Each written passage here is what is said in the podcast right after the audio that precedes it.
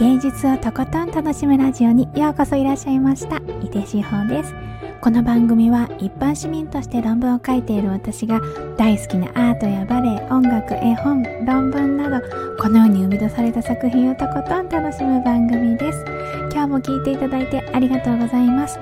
今日はザルツブルクバレエ団のロミオとジュリエットの話をしたいと思います。この作品はえー、スタンド FM 配信者のミキゾーさんが出演されている作品です。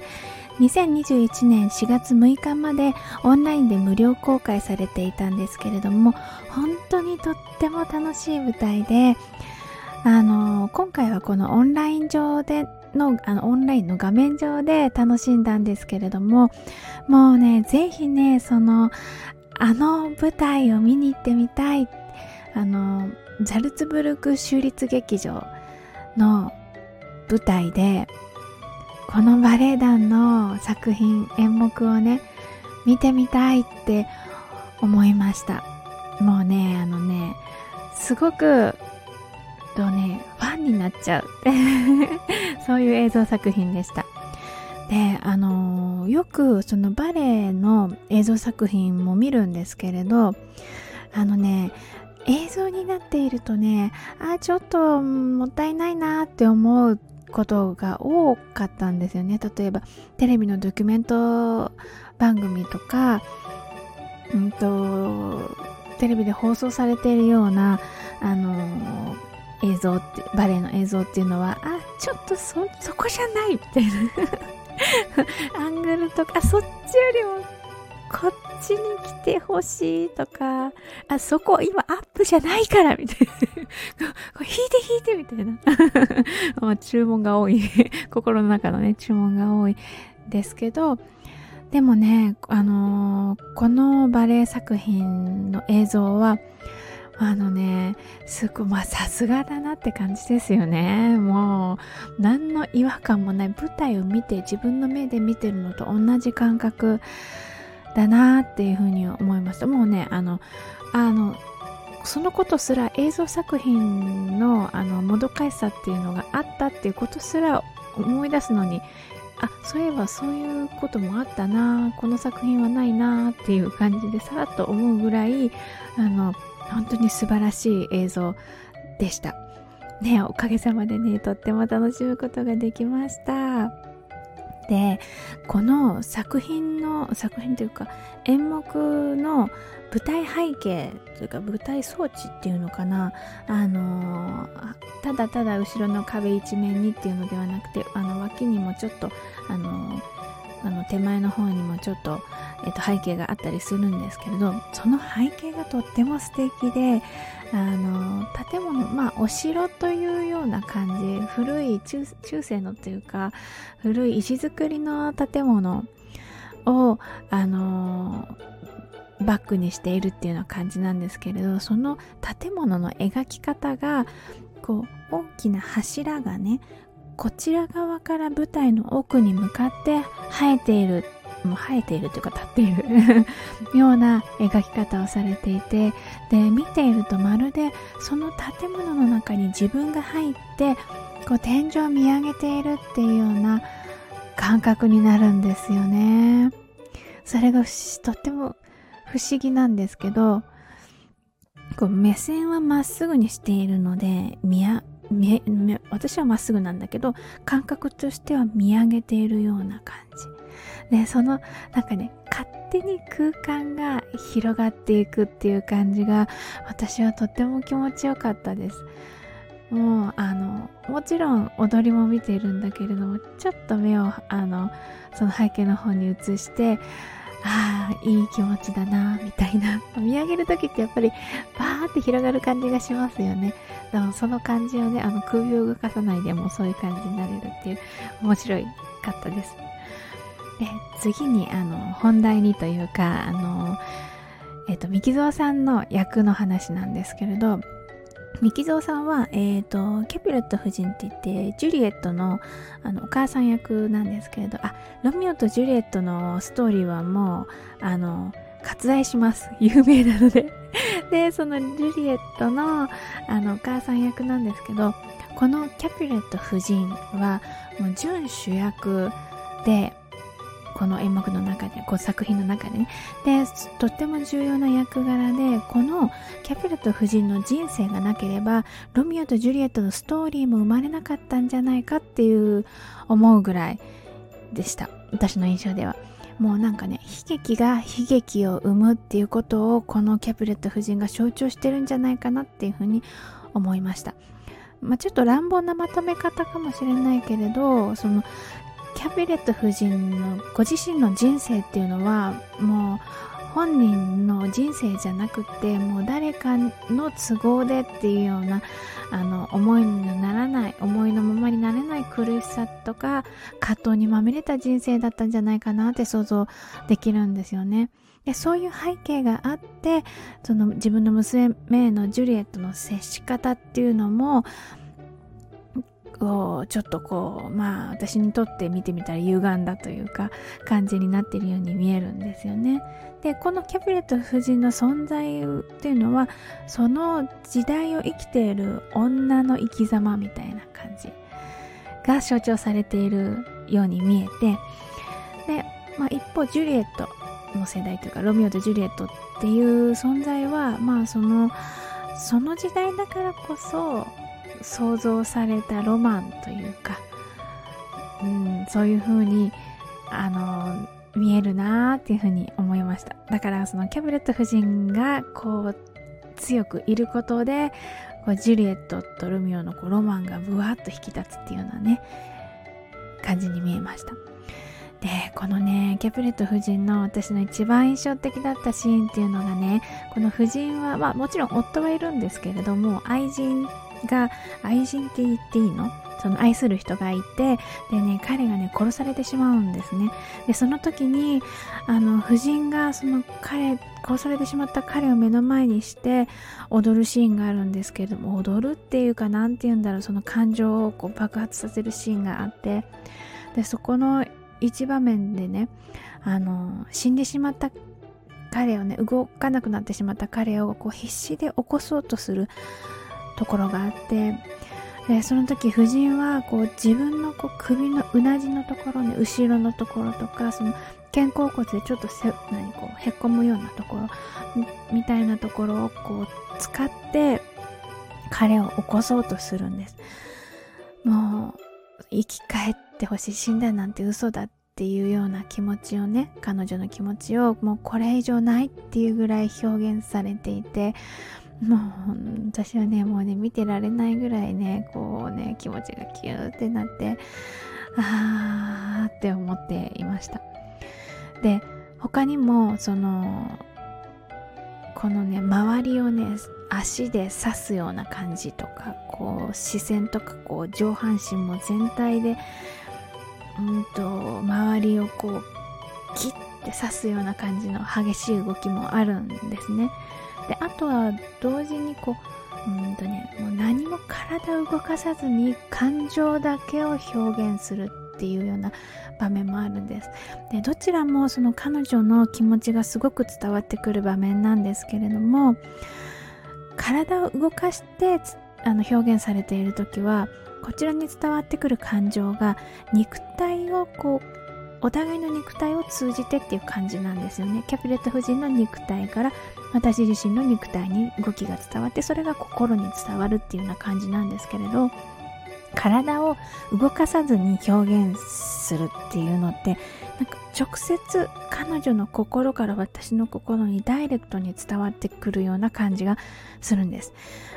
まあ、まあ受け取る私もとてもエネルギーがいる場面だなと思うんですけれど演じてらっしゃるミキゾーさんご自身もこのね相当なエネルギー使うところだったんじゃないかなって思うんですよね。そのこう飛んだり跳ねたりっていうような激しい動きで感情を放出するっていうよりも体を動かさない状態でそれを表現するっていうのはもうその分こう発散されないで自分の内側にも来てるんじゃないかなと思うんですね。反動というかでその負荷の高さがもう本当に計り知れないなと思って。でそういうことも含めてとても心が打たれるシーンだったなと思います。でこの確かねミキゾさんのあのー、チャンネルでスタンド FM のチャンネルでこのこともお話しされてたと思うんですけれどあのねもう一日に何回もリハーサルできるようなシーンじゃないっていうようなことをおっしゃってたと思うんです。いやもうそりゃそうだよなって。思うくらい、うん、重厚なシーンというかね、うん、私はこのキャピレット夫人といえばっていう感じここっていう感じかなって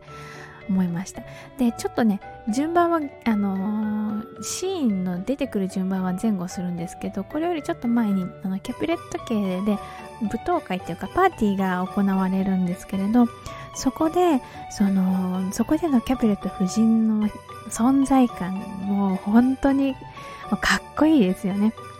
その一族を支配するそしてこの一族を守りきるみたいなそういう強いシーンがあるんですけどまあそれはあのみんなでこう同じ踊りをするっていうようなあの場面でその時にそのキャプレット夫人は一番前の真ん中で一番目立つところですよねに踊っていてでここの踊り自体ももう全体的にこう圧圧をかけるみたいな。そういう踊りでのかっこいいし圧倒感があるんですよね。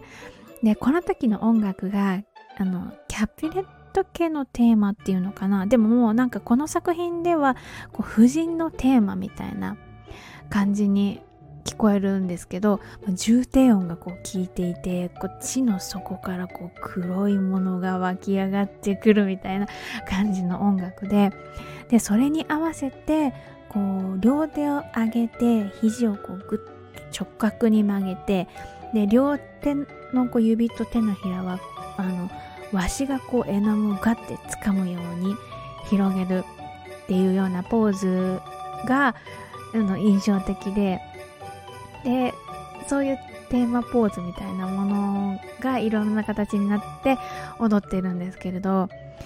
もう曲もかっこいいし踊りもかっこいいでキャピレット夫人の圧がすごいっていう。でここでその1 5 6名かな、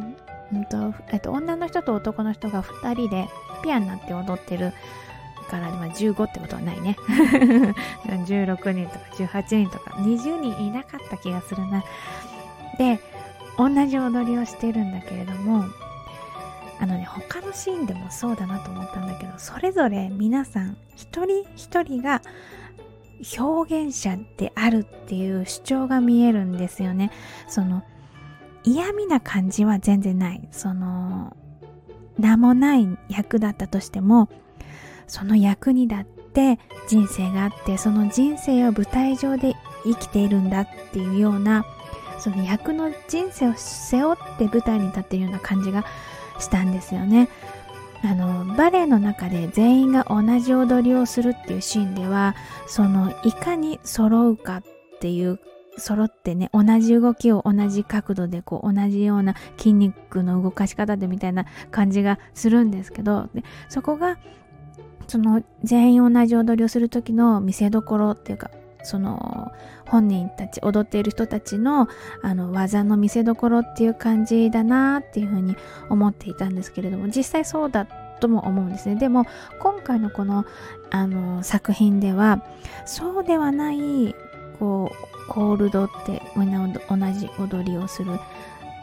コールドの見せ方があるんだなーっていうのをすごく強く感じました。でそれはこの作品全体を通して感じていたことなのでそのあの舞台に出ているもう皆さん一人残らずがねあの我表現者なりっていう感じのねあのオーラがあるっていうのはもう全体を通して見えるのでもう作品の特徴っていうよりもバレエ団の特徴っていう感じなのかなとも思いましたあとはその土地柄というか国とかそういうのの歴史とかも関係してくるのかななんて思うんですけれど、うん、でもね、あのー、本当に素敵だなと思いました。で、ちょっと話はそれるんですけど、あの、私、あの、今回ザルツブルクバレエ団の、あのー、作品を見たのは今回が初めてなんですけれど、ロミオの友人が2人出てくるんですね。そのうちの1人の方に私は大変、大変ファンになりまして 特に大好きっていう方がね、あの、いらしたんです。私ちょっとドイツ語読めなくて名前わかんないんですけど、多分ね、背中のね、踊り方がとっても美しい方で、えっ、ー、と、結構最初の方の場面で、ロミオが、あの、ジュリエッのお家の若い衆たちとちょっと揉めるというか、こう、つつき合うみたいな、なんて言うんですか、あの、つつき合うじゃないですよね そういうこう、シーンがあるんですね。その時に、こう、中国、あの、ロミオ側の男の子たちが、中腰になって、仁王立ちみたいな中腰になって、こう首を下から上にこうすくうようにうねらせる、あのー、シーンの振り付けみたいなのかな？があったんですけど、もうその時の動きが彼の周りの空気だけこう温まって膨張したかのようにボワってなるみたいな感じです。なんかね、あの、美しい踊りは空気を変えるというか空気を動かすんですよねと私はそう見えるんだけれどもうだからその瞬間、わーってなるんです、私が。あー、すごいっていう。もうね、その、肩甲骨の背骨、肩甲骨の間にある背骨のあたりから、首のこう、あの、頭蓋骨の付け根の背骨のこの、このラインみたいな、それの見せ方が、私はもう、もう、もう夢中になりました。すごく好きと思って。もうね、彼がどんな動きをしても、あの、地面から浮きすぎず沈みすぎずっていう、すごく心地のいい感じなんですよね。でね、あの、どなたかっていうのは、まあ、ちょっとこれは作品を見た方だけにわかる説明の仕方なんですけれど、あのね、あの、キャプレッタ家のパーティーに行った時、ちょっと最後のパーティーの終盤で、お姉の人にふらふらついてって、あ、綺麗とか言いながら、言いながらっていうか、あの、そういう風に見えたんだけど、私は、あ、綺麗な人とか言ってふらふらってついてたら、なんか最終的にそのお姉の人に釣り込まれちゃったみたいな。そういうで 私はそこがすごく好きだったんですけど、その人です。ね、この、あのね、ここの、私のファンになったダンサーの方が印象的な、印象的というか、すごく私は笑っちゃったシーンなんですけど、他にもね、このパーティーで酔っ払いたちが、あの、あの、いるっていうシーンがここで、千鳥足のトーシューズでヨロヨロしてるとかね。トーシューズでめっちゃね、あのー、華麗でね、あの、綺麗でね、素敵っていうようなイメージでね、そのトーシューズを使ってヨロヨロ加減を表現してるって、そこがすごい面白いと思って。でね、その人はね、もう最後なんかね、舞台で寝ちゃってね、足を引っ張られてズリズリズリズリとかって引きずられて退場してました。もうすっごいおかしいと思って。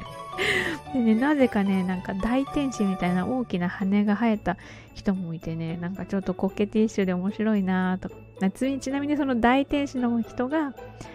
男の人がね、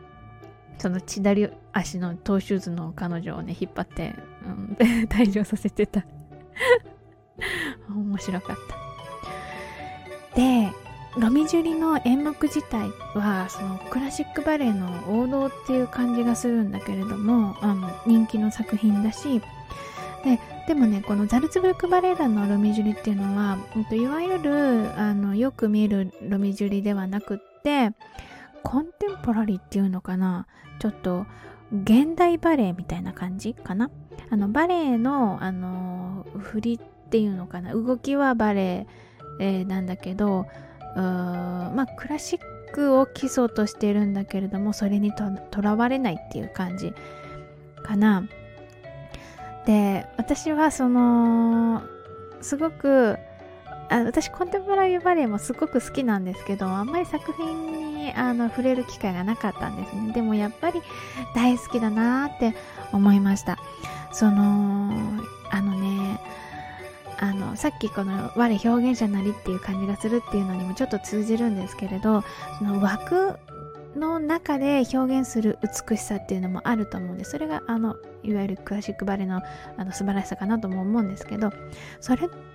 とも別にその枠を取っ払ったところでどれだけ表現ができるかっていうような。だけどまあある程度のこうルールというかあの緩やかな枠は置いといた状態ででその中で、うんと、表現をしようっていうようなうんとチャレンジみたいなチャレンジまではいかないな。どうなんだろう。だけどそのそことらわれないっていうことのこだわりみたいなのを私は感じられるのですごくあの素敵だなと思いました。でその上でこう感情の人物のね感情の揺れっていうかもう電波みたいなそういうものがもうそのまま体の揺れとか手足の出し方とか首のひねり方とかそういうのに直接体に、えっと、出ているっていうようなことも多くてで振り付け自体がねそういう風に見えるっていう感じだったんですけどでそれを見て私はこの舞台上にその人物の感情をばらまいているっていうような感じに見えたんですよね。あの感情の心電図を体で描いてこう舞台上に置いてってお客さんに見せてるっていうような感じでしたもうだからねそのそこに私たちも観客見てる方もまみれることができるんですよね感情であの人物の登場人物の感情にまみれるっていうのってやっぱり舞台観劇の醍醐味の一つだと思うんですよね。うんだからそういうところでもすごく楽しめました。もうねたくさんたくさん楽しかったんですよ。ということで今日はもう本当にいっぱい喋りました。ね 素敵な作品を本当にみきぞうさんありがとうございました。ということで今日は私はこのバレエ団のファンになりましたダルツブルクバレエ団ロミエとジュリエットのお話をしました続いてコメントのお返事のコーナーです。えっ、ー、と、コメントはいつも放送の後編に放送の後半に声でお返ししてます。もうね、最近コメントのお返事が、っていうか、お返事というか収録が全然できてないから、コメントのお返事もね、滞ってしまって、いつもね、2回前ぐらいの放送のね、あの、コメントにお返事してたんですけども、もうね、2回前とか言ってらんないんで その、収録した時点でお返事してないコメントにね、あの、全部お返ししていこうかなと思います。えっ、ー、と、まずは3月16日に放送した風の匂いを閉じ込めた作品、モネ印象という放送回にいただいたコメントです。えー、コメント皆さんありがとうございます。まずは、あやもさん、しほちゃん、うふふふ、あやもさん。ありがとうね。朗読は終了書いただいて今はマイペースです。そう、あのね、あやもさんはね、すごくね、朗読が素敵な、あの、放送、あの、放送が朗読が素敵、あの、とにかく素敵な 朗読なんです。で、で、あの、お稽古というか、通われてたっていうのを聞いて、えー、すごいな、今も行ってるのかなっていうような話をしたらね、なので、今終了書いただいてるんですよっていうお返事をくれました。みんなに説明して。そう、素晴らしいですよね。もうね、あのね、やっぱりね、あのー、まあ、そのまま朗読がお上手な方たちもいっぱいいるんでしょうけど、あやまさんのその朗読ってね、あのね、私が読むとたただ読んでるっていうだけなんですけど、やっぱりね、あの、勉強されているっていうのもあると思うんですけど、本当に心地がいいんですよね。そのリズムとか、なんていうのかな、声の響かせ方ていうか、含ませ方っていう感じなのかな。とても素敵なんですよ。終了書、さすがです。山さんコメントありがとうございました。続いて、お土産社長さんからいただきました。コメントありがとうございます。風の匂いを閉じ込めるじわじわ来る作品、表現が素敵。キラキラ。いただきましたあ。ありがとうございます。そう、あのね、あの、ちょっと独特な表現ではあるなとは思いますが、でもこうやってね、共感してくださるのとっても嬉しいです。お土産社長さん、ありがとうございました。あ、鎌倉行った際にはお寄りします。コメントありがとうございました。続いて、ゴールディさん、秀志保さん、リネア、モネの庭でっていう絵本見ましたか？見てなかったらぜひ見てね、幸せいっぱいな気持ちになりますよっていただきました。もうね、ゴールディさんにおすすめしたら見ないわけにはいかないんですよ。そう、この間ね、見つけてね、見ました。もうね、本当に私、そのモネがの作品がすごくちっちゃい頃から好きで、で、憧れていたので、あの、まあ、そのゆかりの土地みたいのに旅行したことがあったんですね。で、そのことをね、すごい思い出しました。絵本を読みながら。もうだから、これもね、いつかね、放送できたら収録したいな。ゴールディさんのおすすめでまたね、素敵な一節に会いました。ゴールディさん、コメントありがとうございました。えー、続いて、プンクトさん、プンちゃん。からいただきました。伊手志保さんの絵画の説明の仕方、すごく好きです。ありがとう。じんわりくるモネの絵画の温かさ、いいですよね。いただきました。ありがとう、ブンクトさん。もう本当に、あの、支えになります、この言葉。ね、そうそう、モネのね、絵はね、あったかい感じがするんですよね。なんか、あのー、雰囲気とは違って割と結構難しい人だったっていうような文あの文章というか、あの、記録も見るんですけど、絵には、その、あったかい感じが私はいいなぁと思って、だからね、ちっちゃい頃でも、あなんだかこの絵いいとか好きって思ったのかもしれないって思います。ねえ、ぷんくとさん、コメントありがとうございました。続いて、ローズさん。スタイフ感謝祭ありがとうございました。おお、そうなんですね。ローズさんから、えっ、ー、と、コメントいただきました。モネいいですよね。大好きです。ああ、やっぱり、なんかモネって人気の作家さんなのかな作家さんっていうか 私がなんかね、あの、ずいぶん、あの、有名な方ですけど。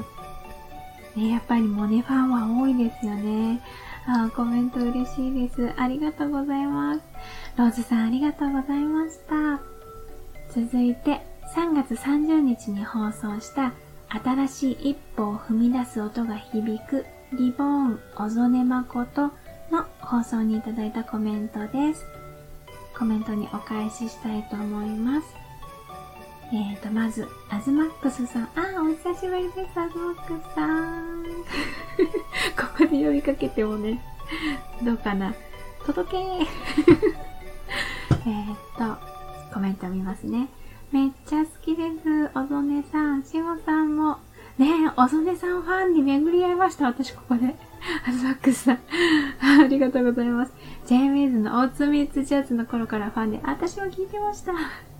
もちろん、去年のライブ見てました。最後のオーチャードホール、オーチャードホールも良かったっすね。音聞こえてなかった部分があったけど。そうそうそう、あのね、あのずっと自宅から、あのオンラインでライブされてたんですけど、最後のね、今日が最後の日ですっていう日は、なんとあの、オーチャードホールを貸し切って、そこでライブをされたんですよ。それは生中継でね、生中継ってか、ライブ放送でされてて、で、そのね、音声のね、なんだろう、ちょっとトラブルで、最初に音全然聞こえてなかったの。でもそれもそれでね、あの、いいなーって思って私は見てました。で、そう、アズマックスのコメントに戻ります。個人的にはドラえもん展での作品も大好きです。あ、私ドラえもん展での作品って知らないんですよね。ちょっと調べてみます。あの、この、えっ、ー、と、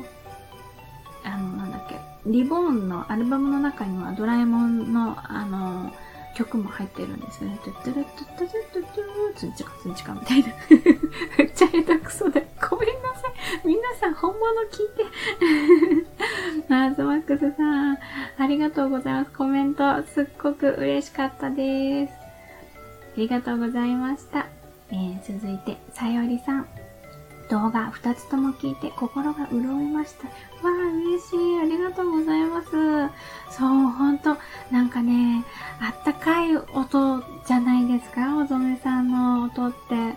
うーん、すごくね、あの、あの、なんか20年ぐらい前は割とやんちゃな感じに私は雰囲気があるなって聞いて思ってたんですけど、今はね、本当になんか、みんなのパパみたいな。パパじゃないあったかくね、包み込んでくれるような感じが、本当に素敵だなと思います。さゆりさんコメントありがとうございました。えー、続いて、プンクトさん、プンちゃんからいただいてます。芸術のお話をする幸せそうな秀翔さんの声が好きです。ありがとうございます。こちらまで幸せになります。リボン聞いてみますね。ありがとうございます。もうぜひ聞いてみてください。あの、まあ、どこかで、あ、YouTube で、えっ、ー、と、弾いてらっしゃる方も、あ、そうの、ここにね、あの、私が貼り付けたみたいに、いる印、いるし、あとはね、アルバムでもね、出てたり、あとは他にあるのかなあの、でも、小曽根誠さんのライブ、あの、をされてた時にね、Facebook とか YouTube とかで、あの、ライブされてた時、コメント欄でみんなリクエストはっていう風に出してたら、結構リボンがリクエストに上がってたので、あの、印象に残ってる方は多いんじゃないかなって思います。ぜひぜひ、あの、小曽根誠さんの世界も楽しんでみてください。文クトさんコメントありがとうございました。というわけで、今日も最後まで一緒に楽しんでいただいてありがとうございました。秀志保でした。